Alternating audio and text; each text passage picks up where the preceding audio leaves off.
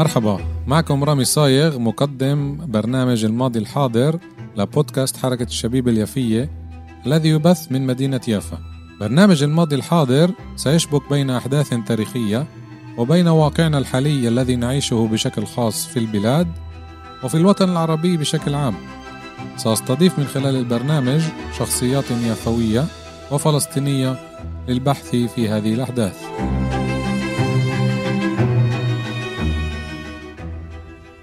تحياتي مستمعاتنا ومستمعينا الكرام من جميع أنحاء العالم. حلقة جديدة من برنامج الماضي الحاضر.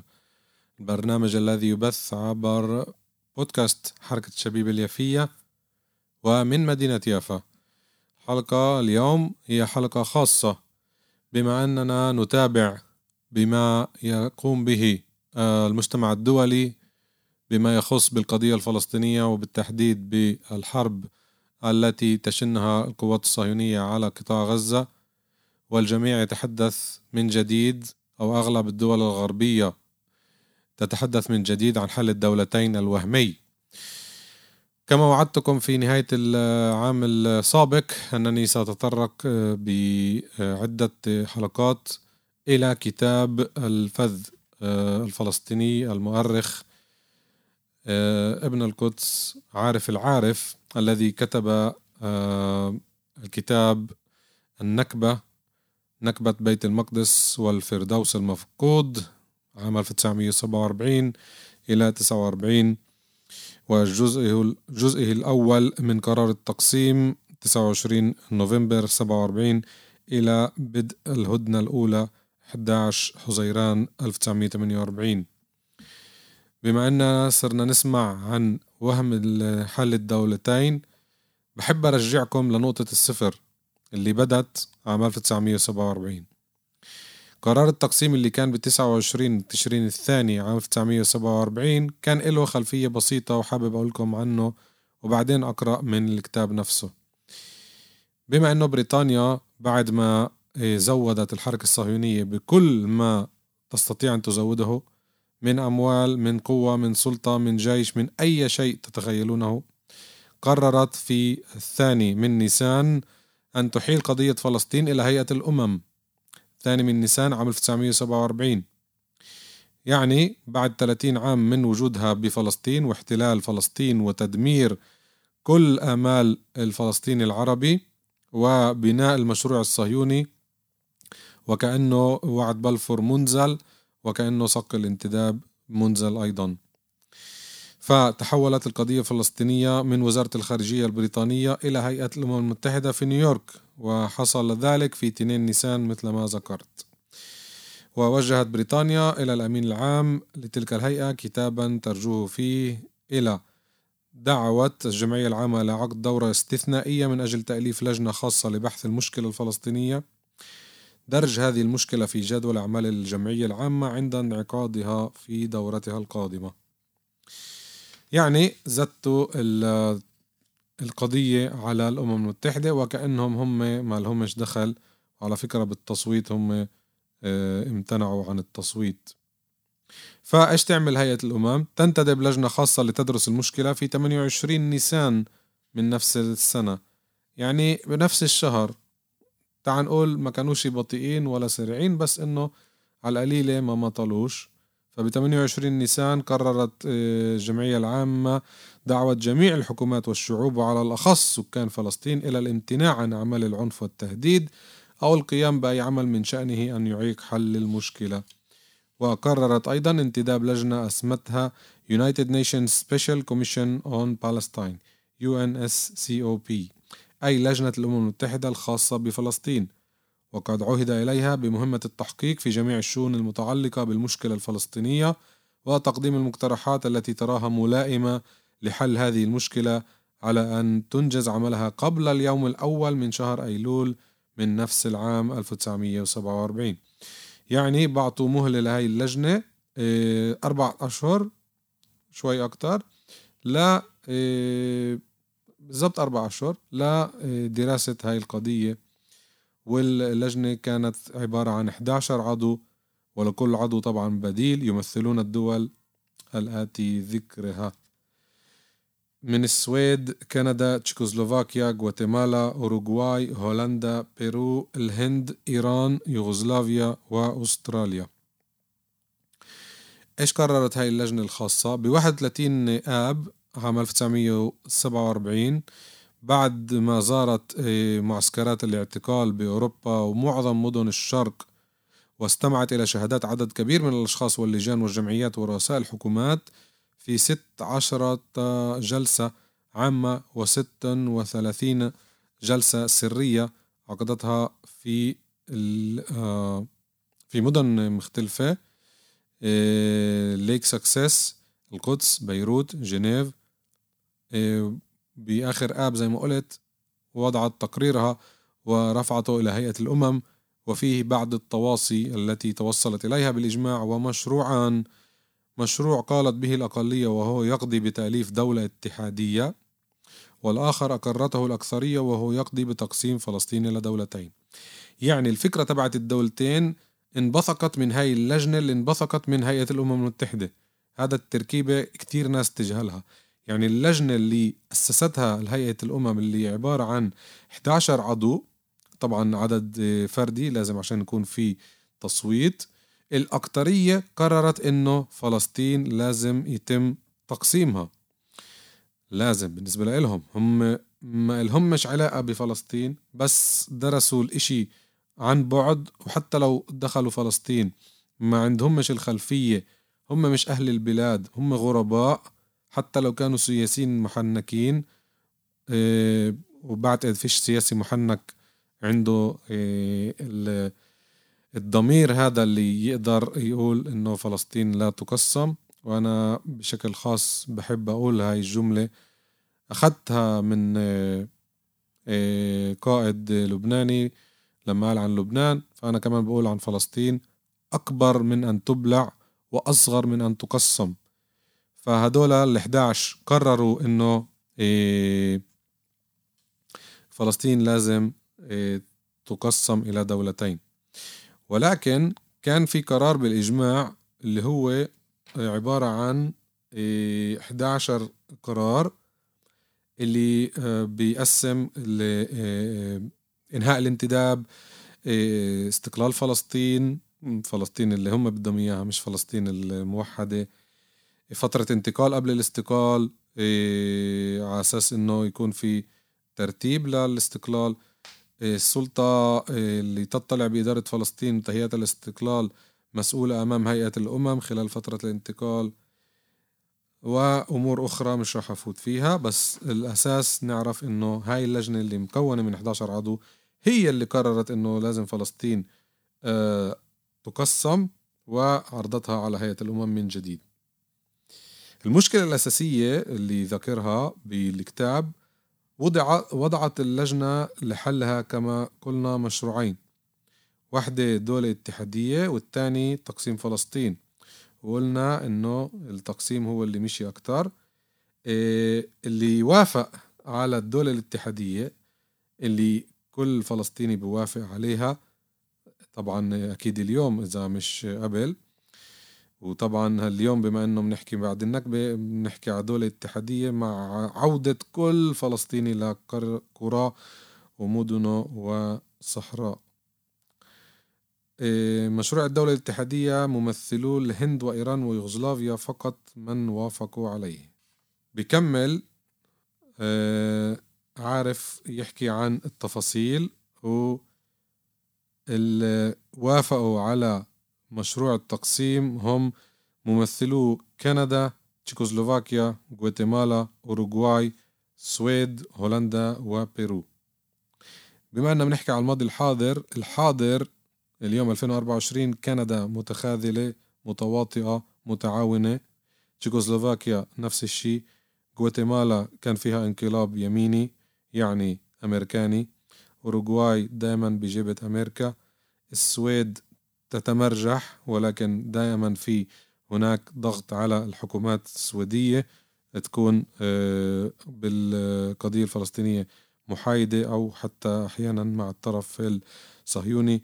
هولندا نفس الشيء متصهينة للنخاع وبيرو بأغلب الحكومات كانت عكس دول أمريكا اللاتينية. ما بعرفش إيش السبب بيرو دولة فقيرة لازم تتضامن مع الظلم ولكن للأسف السياسيين إحنا بنحكي بس طبعا عن السياسيين وعن الحكام مش عن الشعوب لأن الشعوب في منها آه، مع القضية الفلسطينية. فهذه كمان آه، زاوية للمقارنة بين الماضي والحاضر. آه، فهيئة الأمم بدأت تدرس مشروع الاتحاد والتقسيم ووجهتها للجنة خاصة من أعضائها ب 23 سبتمبر أيلول عام 1947 لما وضعت هيئة الأمم التقرير اللي قدمته اللجنة اللي ذكرناها فكانت هذه اللجنة المسماة ad hoc committee يعني بس مؤقتة مؤلفة من ممثلي الأمم المنتمية إلى الهيئة وعددهم خمسة وخمسون. وانتخب هؤلاء ممثل أستراليا الدكتور H V إيفات رئيسا. وممثل سيام اللي صارت تايلاند. البرنس آه، صبحة سفاستي نائبا للرئيس وممثل إيسلندا المستر ثور ثورز مكررا. وأدلى وزير المستعمرات البريطانية مستر كريتش جونز أمام هذه اللجنة بتصريح جاء فيه أنه يتكلم باسم حكومته وبوصفها الحكومة المنتدبة على فلسطين وأن بريطانيا توافق على التواصي العامة المؤلفة من 12 بندا وأنها بصورة خاصة تقر المبادئ الثلاثة الآتية. أولا إنهاء الانتداب على فلسطين. ثانيا منح فلسطين استقلالها التام. طبعا مش كاتبين مين فلسطين إيش حدودها مين اللي بحكمها ثالثا على هيئة الأمم أن تضع في الحال ترتيبات دولية لمعالجة مشكلة الأوروبيين المشردين من يهود وغير يهود. يعني ربطوا فلسطين بأوروبا ربطوا فلسطين بالمحرقة اليهودية والأوروبية طبعا. المحرقة ما كانتش بس يهودية النازي عمل عمايله بكل الشعوب. ربطوا الضحية الأوروبية وحولوها لحاكم اللي آه، آه، طرد وشرد وقتل الضحية الفلسطينية. وزير المستعمرات بريطانيا أضاف آه، أنه بريطانيا لا ترغب في تنفيذ أي قرار يتعلق بمصير فلسطين على يد الإدارة البريطانية. من هون لما حلم أنه بريطانيا رح تكون ممتنعة عن التصويت. وأنها مستعدة لتنفيذ أي حل يقبل به العرب واليهود. أما الحل الذي لا يقبل به الفريقان فإنها أي بريطانيا لا تريد أن تنفذه بل ترى من الضروري إيجاد سلطة أخرى تتولى تنفيذه. يعني بترفع إيديها عن القضية. بس من وراء الكواليس تدعم الحركة الصهيونية بشكل تام. اجتماع مجلس الجامعة العربية في عالية في لبنان بسبعة تشرين الأول عام 47 عقد بسبب هذا الوضع وهذه الحالة. وطبعا الدول العربية رفضت قرار التقسيم بالإجماع. ف آه، بذكر لنا عارف كمان إنه كانت لجنة عسكرية بسبعة تشرين الأول يعني بنفس اليوم آه، لجنة عسكرية اللي ضمت طبعا القيادة آه، العسكرية للدول العربية المستقلة. حديثا يعني زي سوريا لبنان آه، العراق. مصر نقدر نقول مستقلة مش مستقلة لأنه الإنجليز كانوا لسه قاعدين بمصر ب... مش بس بمصر بأماكن حساسة واستراتيجية بمصر لحد ما إجوا الضباط الأحرار وطردوهم آه، عام 52 واللجنة طبعا العسكرية إيه، حللت الأمور.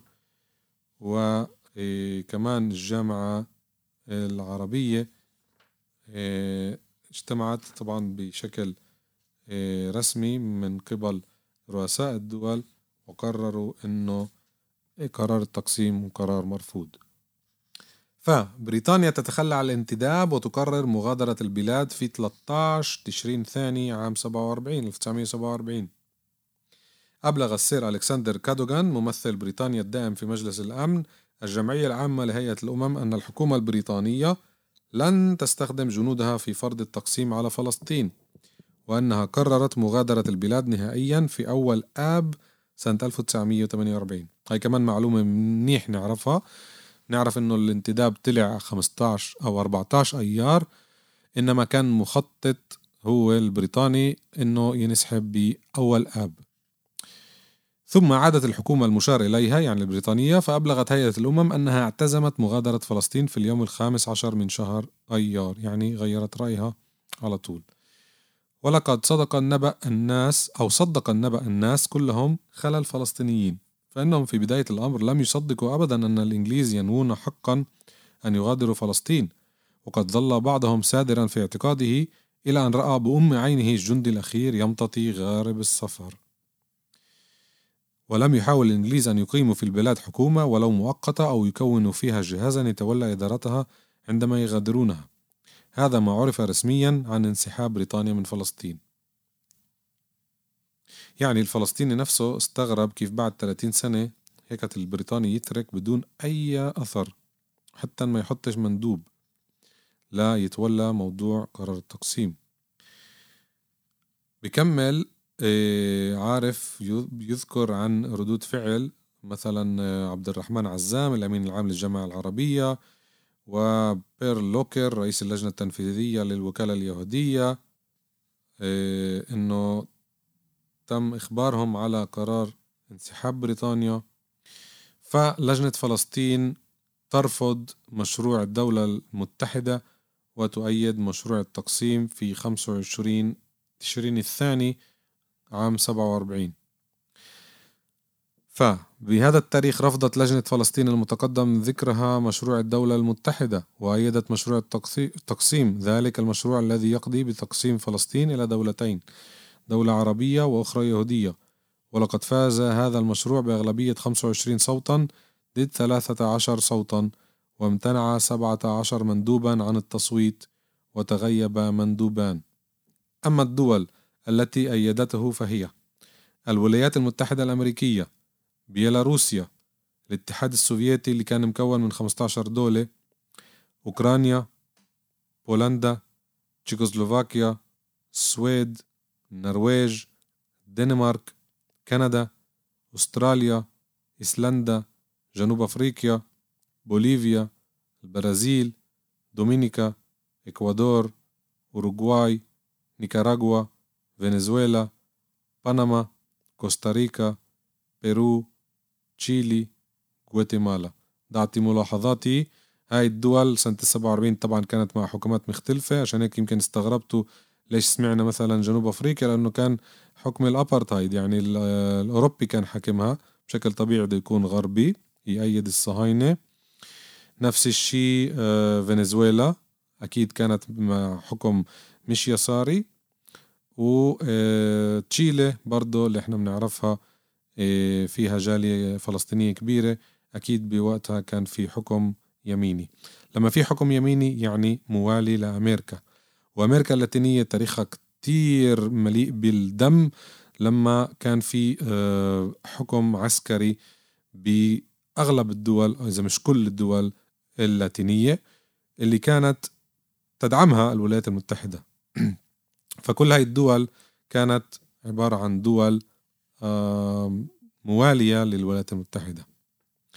أما الدول التي رفضت قرار التقسيم فهي سوريا، مصر، العراق، لبنان، اليمن، السعودية، الهند، باكستان، أفغانستان، إيران، تركيا، سيام يعني تايلاند وكوبا. أما الدول التي امتنعت عن التصويت فهي بريطانيا، نيوزيلندا، يوغوسلافيا، اليونان، هولندا، بلجيكا، فرنسا، لوكسمبورغ، المكسيك، كولومبيا، هايتي، السلفادور، هندوراس، ليبيريا، الحبشة يعني إثيوبيا، الصين والأرجنتين وتغيبت كل من باراغواي والفلبين. هيئة الأمم تقرر التقسيم بتاريخ 29 نوفمبر تشرين الثاني من عام 1947 فبهذا التاريخ أصدرت هيئة الأمم قرارها القائل بتقسيم فلسطين وإقامة دولتين فيها إحداهما عربية والأخرى يهودية. أصدرته بأغلبية 33 صوتا ضد 13 صوتا وقد امتنع عن التصويت مثل ما ذكرت عشرة مندوبين وتغيب بيوم التصويت مندوب واحد. مش راح أعيد هلأ آه، آه، الدول اللي وافقت. بس بدي أورجيكم كيف ب آه، يوم التصويت في دول غيرت رأيها. اللي كانت يا ممتنعة يا ضد وفجأة أيدت قرار التقسيم. وراح نقول لكم طبعا ليش صار هذا التغيير. الدول اللي صارت تؤيد قرار التقسيم وما كانتش مأيدة هي فرنسا بلجيكا لوكسمبورغ هولندا نيوزيلندا هايتي ليبيريا باراغواي والفلبين اليونان مذكورة أنه كانت ضد قرار التقسيم وكانت بال بالبداية ممتنعة.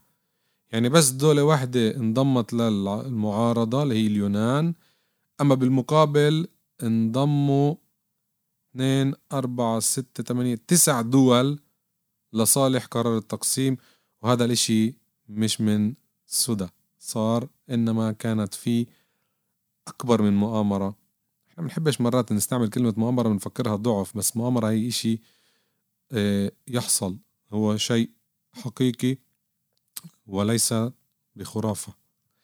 يعني فرنسا بلجيكا لوكسمبورغ هولندا نيوزيلندا هايتي ليبيريا باراغواي والفلبين هيك فجأة صاروا صهاينة؟ لا.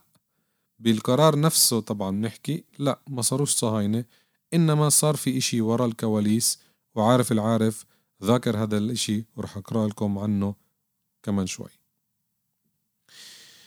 الدول اللي امتنعت عن التصويت هي تشيلي اللي كانت بالبداية مع فامتنعت يعني ما أثرتش كتير. وسيام اللي هي آه تايلاند كانت ضد وامتنعت يعني أثرت. لأنه كل دولة كانت ضد القرار وغيرت قرارها ضربت القضية الفلسطينية وضربت مشروع الدولة الوحدة. طبعا الدولة الوحدة رفضتها أصلا الأمم المتحدة من البداية زي ما قلت لكم بالمقدمة. إيش القرار طلع وتلخص بالنقط التالية؟ ينتهي الانتداب في وقت لا يتأخر عن اليوم الأول من شهر آب 1948 هون مش ذاكرين أيار. تؤسس في فلسطين دولتان مستقلتان واحدة عربية وأخرى يهودية. ثلاثة تؤسس في القدس إدارة دولية خاصة. يعني القدس ملاش علاقة بالدول التنتين. تتألف الدولتان العربية واليهودية والإدارة الدولية في القدس في مدة لا تتأخر عن اليوم الأول من شهر تشرين الأول أكتوبر 1948 فبيجوا بيقولوا لنا إيش تشمل الدولة العربية؟ رح أقرأ لكم إياها. الجليل الغربي يعني قضاء عكا والناصرة. السامرة يعني قضاء نابلس وجنين وطول كرم. قطاع القدس ما عدا مدينة القدس الدولية. قطاع بيت لحم ما عدا مدينة بيت لحم. قطاع الخليل ما عدا الجزء المحاذي منه للبحر الميت عشان المصادر آه، الطبيعية. آه، مدينة يافا وقضاءها طبعا. معظم قطاع اللد والرملة. السهل الساحلي في جنوب فلسطين يعني غزة والمجدل وخان يونس. الجزء الغربي الشمالي من قطاع بئر السبع منطقة عوجة الحفير. أما الدولة اليهودية هي من الجليل الشرقي يعني قضاء صفد وطبرية وبيسان وكأنهم ما كانوش عربيات فلسطينيات. حيفا وقراها كأنه حيفا مش فلسطينية يعني. تل أبيب والمستعمرات اليهودية الواقعة في الساحل الساحلي وكأنه تل أبيب ما انبنتش على مدينة يافا وأراضيها وقراها. طبعا الحق الفلسطيني هنا مش موجود عشان هيك إحنا بنعطي هاي الملاحظات. قطاع يافا يعني أعطوا قرى يافا للدولة اليهودية لأنه تل أبيب صارت مسيطرة قبل النكبة على قرى يافا باستثناء مدينة يافا. يعني يافا صارت جزيرة. الجزء المحاذي للبحر الميت من قطاع الخليل عشان المصادر الطبيعية بالبحر الميت جزءا كبيرا من القرى الشرقية في القطاع الغربي من قطاع بئر السبع خلا منطقة عوج الحفير حتى العقبة. أما حدود القدس الدولية من الشرق أبو ديس من الغرب عين كارم من الشمال شعفاط ومن الجنوب بيت لحم. يضع مجلس الوصاية دستورا مفصلا لمدينة القدس الدولية ويطلب إلى جميع الدول أن تتنازل عن حقها في الامتيازات والحصانات الأجنبية التي كانت تتمتع بها من قبل. هذه هي النقط الأساسية في قرار التقسيم. وإنه ليجدر بنا أن نذكر بقول عارف العارف أن عدد سكان فلسطين كان عند صدور قرار التقسيم مليونا وستمائة وخمسة وثمانين ألفا. منهم مليون ومائة وعشرون ألف عربي والباقون يهود يعني أغلبية ساحقة للفلسطيني العربي. وكان على 407 آلاف عربي فلسطيني إذا ما نفذ هذا القرار أن يعيشوا تحت حكم الدولة اليهودية. هي كمان قرار فاشل هي كمان إثبات إنه القرار فاشل. كيف بتحط 407 آلاف فلسطيني عربي تحت سيادة الدولة العبرية اللي أنت بدك تخلقها؟ وعشرة آلاف يهودي في الدولة العربية. عشرة آلاف عدد مش كل هالقد كبير. أما في القدس نفسها فكان يعيش 164500 نسمة من السكان موزعون كما يلي. رح تتفاجئوا القدس لحد ال 48 كانت بأغلبية يهودية وذلك بسبب الامتيازات الأجنبية اللي كانت منذ الحكم العثماني. وذكرنا هذا الإشي بحلقة سابقة آه، عن كتاب عبد الحميد الثاني اللي أعطى الامتيازات وما قدرش يوقف آه، هذه الامتيازات للأجانب اللي كانوا بشكل مباشر كمان يهود.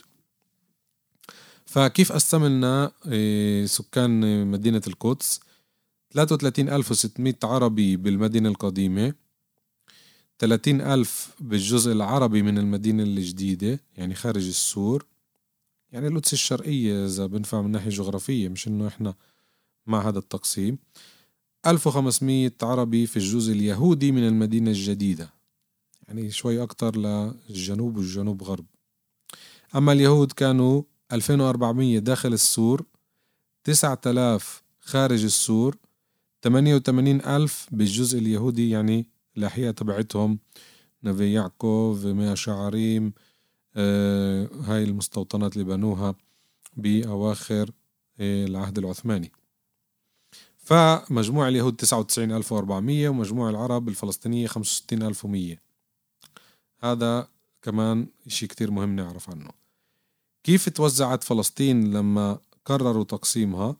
الدولة العربية حصلت حصلت على 11 مليون 389 ألف و870 دونم. الدولة اليهودية حصلت على 14 مليون 757 ألف و649 دونم. أما منطقة القدس الدولية 175 ألف و504 دونم. يعني الأقلية اليهودية اللي كان عددها زي ما قرأت من قبل أقل من ستمائة ألف قلنا مليون وستمية وخمسة وثمانين ألف مجموعهم منهم مليون ومية وعشرين. يعني عشرات الآلاف حصلوا على أكترية فلسطين أكترية الأراضي الفلسطينية. عدد سكانهم يعني بسيط. وين؟ وين العدل؟ وين الحق؟ طبعا لما بتشوفوا اليوم 2024 الظلم ما تستغربوش الحكم أو الدول الغربية هي سبب البلاء. هي اللي جابت البلاء علينا وعلى الوطن العربي. من أمريكا لأوروبا لكل آه، الدول اللي تتبعها. في هنا كمان قائمة عن عدد المدن والقرى آه، الدولة العربية الفلسطينية. آه، صفى فيها بس 16 مدينة و552 قرية ومدينة يهودية و22 قرية يهودية. آه، يعني تطلعوا قديش 552 قرية مسجلين بالدولة العربية المنقسمة. يعني بدنا نزيد عليها آه، إذا نزيد عليها قرى عربية أخرى بدنا نشوف إنه في كمان 272 قرية. يعني فوق ال 700 قرية كان بفلسطين وتم تدمير فوق ال 600 قرية آه، عام النكبة. طبعا هاي الأرقام من دائرة الأراضي التابعة لحكومة الانتداب بفلسطين. آه، أخرجها السيد سامي هداوي الموظف المسؤول عن تحققات الضرائب في الحكومة المذكورة. ونشرها في كراس اسمه الإحصاءات الكروية لسنة 1945 في شهر آب عام 1951 هاي الأرقام والاعتبارات بيقول عارف خلت الناس تفكر إنه القرار اللي أصدرته هيئة الأمم صعب التنفيذ. عشان هيك قررت الجمعية العامة إيه، لما بحثت قرارها بالناحية التنفيذية تأليف لجنة من خمسة أعضاء لدرس هذه الناحية وتقديم تواصيها وسميت طبعا اللجنة الخماسية. إيه، طبعا من ناحية نظرية كل شيء كل إشي بزبط من ناحية نظرية تقدر الواحد ترسم خارطة تعمل زي سايكس بيكو زي سان ريمو كل إشي بزبط. أما تيجي تقول 407 آلاف فلسطيني عربي يعيشوا بدولة عبرية اللي هي أصلا ملاش حق تكون وهي أقلية. يعني هنا في كلمة أكبر من الظلم بفكر لازم نقول. بدي أرجع بس لنقطة التقسيم كيف إنه دول غيرت رأيها وطبعا مش بإرادتها. وكان في تكالب عليها وكان في ضغط عليها وكان في تهديد عليها. بدالكم هذه الاقتباسات اللي كاتبها عارف العارف بكتابه آه، ذاكر إنه بدي أقول بس هنا جملة واحدة إنه آه، فوجئ المندوبون العرب عندما وقف مندوب هايتي فقال والدمع يترقرق في عينه عينيه أنه ما يزال عند رأيه الشخصي في معارضة التقسيم ولكن بصفته ممثلا لحكومته لا يسعه إلا أن ينزل عند إرادته بالموافقة على المشروع. هذا بعد أن رفض الرشوة التي قدمها إليه شاريت وقدرها أربعون ألف دولار. شاريت اللي صار رئيس حكومة الكيان هذا اللي إجا من اليمن اللي صار رئيس حكومة.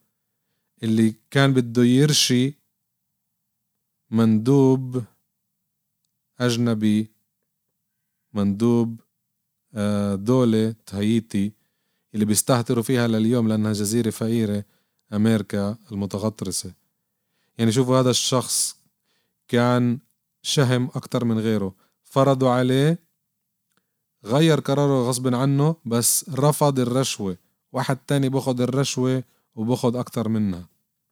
بمدحش فيه طبعا بس بقولكم إنه كيف كان في هنا أشخاص اللي عملوا آه، خطوة ضد ضميرهم. بس هذا كمان بدل على إنه في آه، آه، أكتر من تآمر في شيطنة على القضية الفلسطينية. أما سيام آسف أما ليبيريا اضطرت للنزول على مشيئة تجار المطاط. مطاط بالنسبة لهم هذا شريان الحياة. وفي طلعتهم شركة فايرستون العالمية اللي بتعمل العجال وكانت هذه تؤيد الصهيونية. والمطاط هو المورد الرئيسي لخزانة لخزانة البلاد. يعني مسكوهم وين ما بوجعهم كيف بقولوها وهددوهم بتصوتوش بنجيب لكم مش المطاط. أما سيام اللي هي صارت تايلاند استبدلت مندوبها الذي أبدى معارضته للتقسيم بمندوب آخر آخر من مؤيديه. وجاء هذا الاستبدال نتيجة وشاية فبركها اليهود الصهاينة إذ اتهموا المندوب الأول بأنه لا يؤيد الحكومة الجديدة التي قامت في سيام إثر انقلاب داخلي فاستبدلته حكومته بمندوب أيد التقسيم كمان حجة اللي طلعوها الصهاينة. هذا ما قاله الأمير عادل أرسلان وزير خارجية سوريا الأسبق للسيد حبيب نحولي آه، بهديك الفترة. إنه حاولوا يقنعوا وقدروا يقنعوا مندوبي الدول اللي كانوا ضد قرار التقسيم. بدي أجيب كمان اقتباس أخير من الزعيم السوري المعروف فارس الخوري الكل صار يسمع عنه اليوم بما إنه صار في كتير بال آه، وسائل التواصل الاجتماعي أكيد صار في فيديوهات عنه. آه، كان وقتها ممثل لسوريا في مجلس الأمن. هذا الكلام قاله لمندوب المصور اللي هي آه، مجلة مصرية. آه، تم طباعة هذه الأقوال ب 12 كانون الأول ديسمبر عام 1952 قال هيك إن هيئة الأمم المتحدة أقرت مشروع التقسيم بأغلبية صوتين اثنين وأن المعركة بلغت أشدها في اليوم الذي سبق قرار التقسيم وإن معظم الدول كانت تؤيد العرب في وجهة نظرهم. لولا تدخل الولايات المتحدة إذ راحت هذه تؤثر على مندوبي الدول واحدا فواحدا وتضغط عليهم ضغطا متواصلا. حتى, حتى إنني لأذكر أن مندوب الفلبين بعد أن وعد بتأييدنا اضطر إلى الهرب حتى لا ينقض وعده استجابة للضغط الأمريكي. وأن مندوب هايتي بكى أمامي لأن مصالح بلاده مع أمريكا أقدس من مصالح العرب ولهذا اضطر أن ينقض وعده. وأضاف فارس الخوري إن المستر تريكفي لي الأمين العام للأمم المتحدة مسؤول إلى حد كبير عن النكبة التي حلت بالشعب الفلسطيني إذ أنه جند الموظفين الذين يعملون تحت رئاسته في الأمم المتحدة وعددهم ثلاثة ألاف. ليندسوا بين الأعضاء للتأثير عليهم. هون بنهي جماعة المعلومات كتير مستفزة كتير آه شيطانية. بتدل على الشيطنة اللي إحنا عم نشوفها اليوم. تكالب كلمة صغيرة مؤامرة كلمة صغيرة يمكن شيطنة كمان كلمة صغيرة. في هون قوة شر عم بتدس من أوائل القرن العشرين إذا مش أكتر. طبعا اللي بيتعمق بالتاريخ بقول أكتر وأنا واحد منهم. بس لنفرض نحط التاريخ الماضي على جنب ونحط بس التاريخ الحديث على الطاولة اللي هو تاريخ القرن العشرين أوروبا وأمريكا هم سبب البلا أوروبا وأمريكا هم الشر الأكبر طالما هم واقفين ضد الحق. هدول الدول لازم ينكشفوا لازم ينفتحوا شعوبهم لازم تثور ضدهم شعوبهم لازم تقوم ضدهم. لازم الحكم يكون زي الشعب شريف صافي وطني حقاني. أنا من هذا المنصة بوجه هاي الكلمة بوجه هاي الحلقة ودايما بنقول هناك رسالة كان يجب أن تصل ووصلت. نأمل أن تصل نأمل أن الشعوب الأجنبية تثور ضد هذا التكالب ضد هذه الأنظمة التي تمتص دماء الشعوب بكل معنى الكلمة والآن نراها في قطاع غزة وفي اليمن وفي كل الشرق العربي. لا أريد أن أقول الشرق الأوسط لأنها كلمة أجنبية. الشرق العربي أو المشرق العربي أو الهلال الخصيب. شكرا لحسن استماعكم. بحب أذكركم دايما بتطبيقاتنا المختلفة Spotify Podbean Apple Cast Google Cast تقدروا تشوفونا كمان بصفحاتنا بالفيسبوك. بودكاست حركة شبيب اليافية. وحركة شبيب اليافية وعندنا صفحة كمان على الانستغرام لبودكاست حركة شبيب اليافية وبرامجنا مستمرة مع رشا بركات الكاتبة الفلسطينية ابنة مدينة يافا ببرنامجها المميز صالون رشا مرتين بالشهر أيام تنين وبرنامجها برضو مرة بالشهر المتخصص بتاريخ يافا سما يافا أيام خميس مرة بالشهر. وبرنامجنا الثنائي اللي من فكرة رشا بركات اللي بديناه بالعام السابق دردشة عن مواضيع قومية وطنية واجتماعية. نوجه التحية لرشا دايما ونقول لها آه، إحنا فخورين ببرامجك وبأعمالك وإحنا مستمرين وعلى الدرب مستمرين. شكرا لحسن استماعكم والله معكم.